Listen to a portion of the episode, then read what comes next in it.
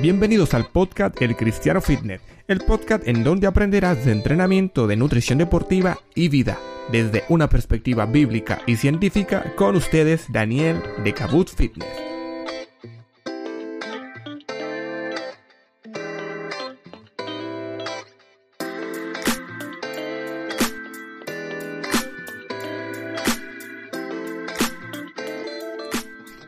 ¿Qué tal amigos? Bienvenidos y bienvenidas a un episodio más del podcast El Cristiano Fitness.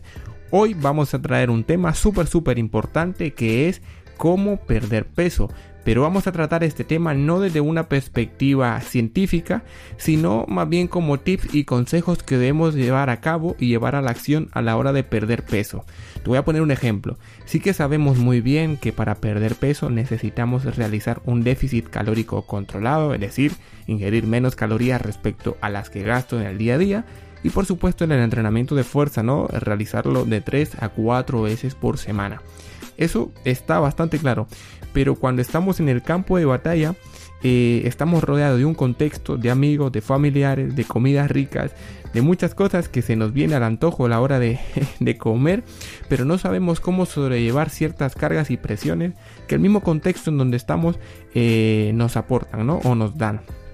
Entonces, a raíz de, de, la experiencia como entrenador y de las muchas cosas que, están, que han pasado también con algunas de nuestras alumnas, eh, hemos desarrollado estos cuatro tips que yo estoy completamente seguro que si tú los pones en práctica ya verás cómo la pérdida de peso va a ser no un proceso tedioso, cansado, sino que vas a poder disfrutar porque vas a salir victorioso y victoriosa de muchas de las batallas que hay que enfrentar a la hora de perder peso.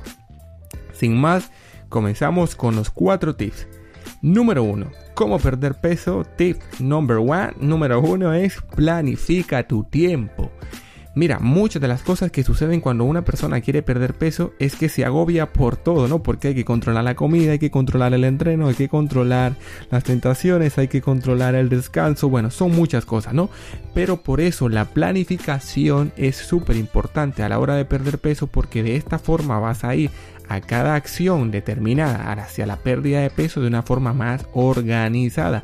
Posiblemente te estás agobiando o eh, te estás agobiando, sí, por decirlo de esta forma, debidamente a que no estás planificando tus tiempos. Es decir, el desayuno lo voy a hacer a las 9 de la mañana, voy a entrenar, un ejemplo, ¿no? A las 10 y media, a las 12 voy a preparar la próxima comida, a las 2 tengo que llevar al niño a la escuela, un ejemplo, ¿no? A las 7 voy a tener mi ingesta de cena y a las 9 estoy en la cama. Entonces, toda... Eh, esa estructura de día a día te va a ayudar a pues ir cada día de una forma más tranquila, más pausada, porque ya vas a ver lo que te tienes que encontrar en el día a día, ¿no? Obviamente hay circunstancias que se te pueden salir de la mano, porque no vas a tenerlo siempre todo controlado, pero la planificación siempre es un buen camino hacia un éxito en cualquier aspecto de la vida. Como punto número 2, consejo número 2, tips number 2, tengo un buen inglés, ¿eh? es sé un estratega. Mira, hay una frase que dice que soldado avisado no muere en la guerra y es verdad y es que para ser un estratega lo que tienes que hacer es anticiparte a las tentaciones que sabes que vas a tener en el día a día. Mira, por ejemplo, eh, a mis alumnas algunas les pasa que sus familiares realizan siempre pasteles, tortas, bueno, ya te imaginas los fines de semana, ¿no? Pues ellas ya saben que el fin de semana pues hay un campo de batalla que lidiar. Pero ¿qué hacen? Se anticipan a eso, no van eh, sin, sin ninguna armadura, es decir, sin, sin saber qué hacer y de esta forma pues son estrategas. Y por ejemplo si ya saben que el fin de semana eh, tienen que ir donde el abuelo o viene el tío a casa y trae un pastel pues son iniciativas tienen iniciativa propia. Y dicen bueno yo voy a, yo voy a preparar la torta no bueno a esa hora vamos a tomar un poquito más de agua o tener una iniciativa. Es decir eh, no, puedas, no puede ser que tú que estás queriendo tener mejores hábitos seas la que, esté, la que esté presionada siempre por tener que decidir y hacer las cosas que los demás están haciendo. No, recuerda que tú estás haciendo un cambio de vida buenísimo, de manera que tienes que influenciar al resto de personas que te están viendo, escuchando y sobre todo eh, predicando, ¿no? Con ese ejemplo. Así que tú sé la presión de grupo, siendo una estratega, anticipándote a las tentaciones. Como punto número 3 es planificas tu comida.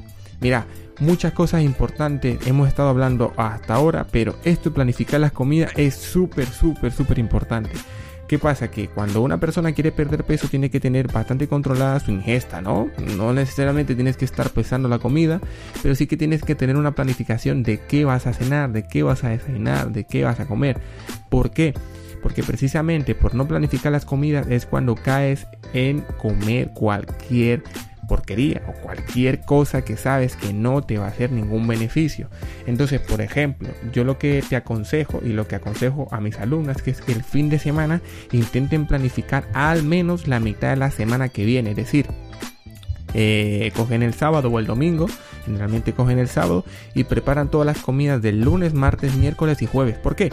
Porque, bueno, entre semanas sabes que tienes que ver a los niños al cole, que tienes que levantarte temprano porque tienes que ir al trabajo. Entonces, de esta forma tú ya tienes planificado al menos la comida, que es una de las, eh, yo diría, partes en las cuales menos control tenemos. En la cena, pues ya vamos llegando a casa y tenemos un poquito más de, control a la hora de, comer y qué podemos preparar. Pero sobre todo yo te recomiendo que puedas eh, congelar comida, comida que puedas hacerlo y puedes meterla en pequeños potecitos y te puede llevar un tupper con una comida que has tenido preparada y de esta forma si ves que tus compañeros están comiendo mal en el trabajo, no, tú no lo vas a hacer porque tú ya has planificado tus comidas al menos de la mitad de la semana y ya sabes que vas a llevar. De esta forma vas a ahorrar tiempo, dinero y frustración y agotamiento.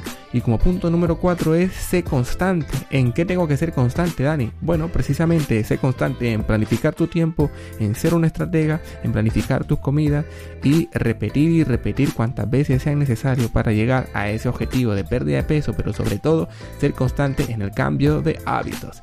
¿Qué te parecieron estos cuatro tips? Recuerda que me puedes dejar tus comentarios, suscríbete a nuestro podcast que semanalmente vamos hablando de estos temas de cómo perder peso, cómo tener un mejor estilo de vida desde un, una perspectiva bíblica y científica. También puedes seguirnos en nuestras redes sociales como arroba Fitness en Instagram y si te quieres unir a nuestra comunidad de entrenamiento personal, puedes escribirnos a info arroba Queridos amigos, recuerden que para ser un cristiano fitness solamente tienes que entrenar tu corazón. Nos vemos en el próximo episodio. Hasta la próxima.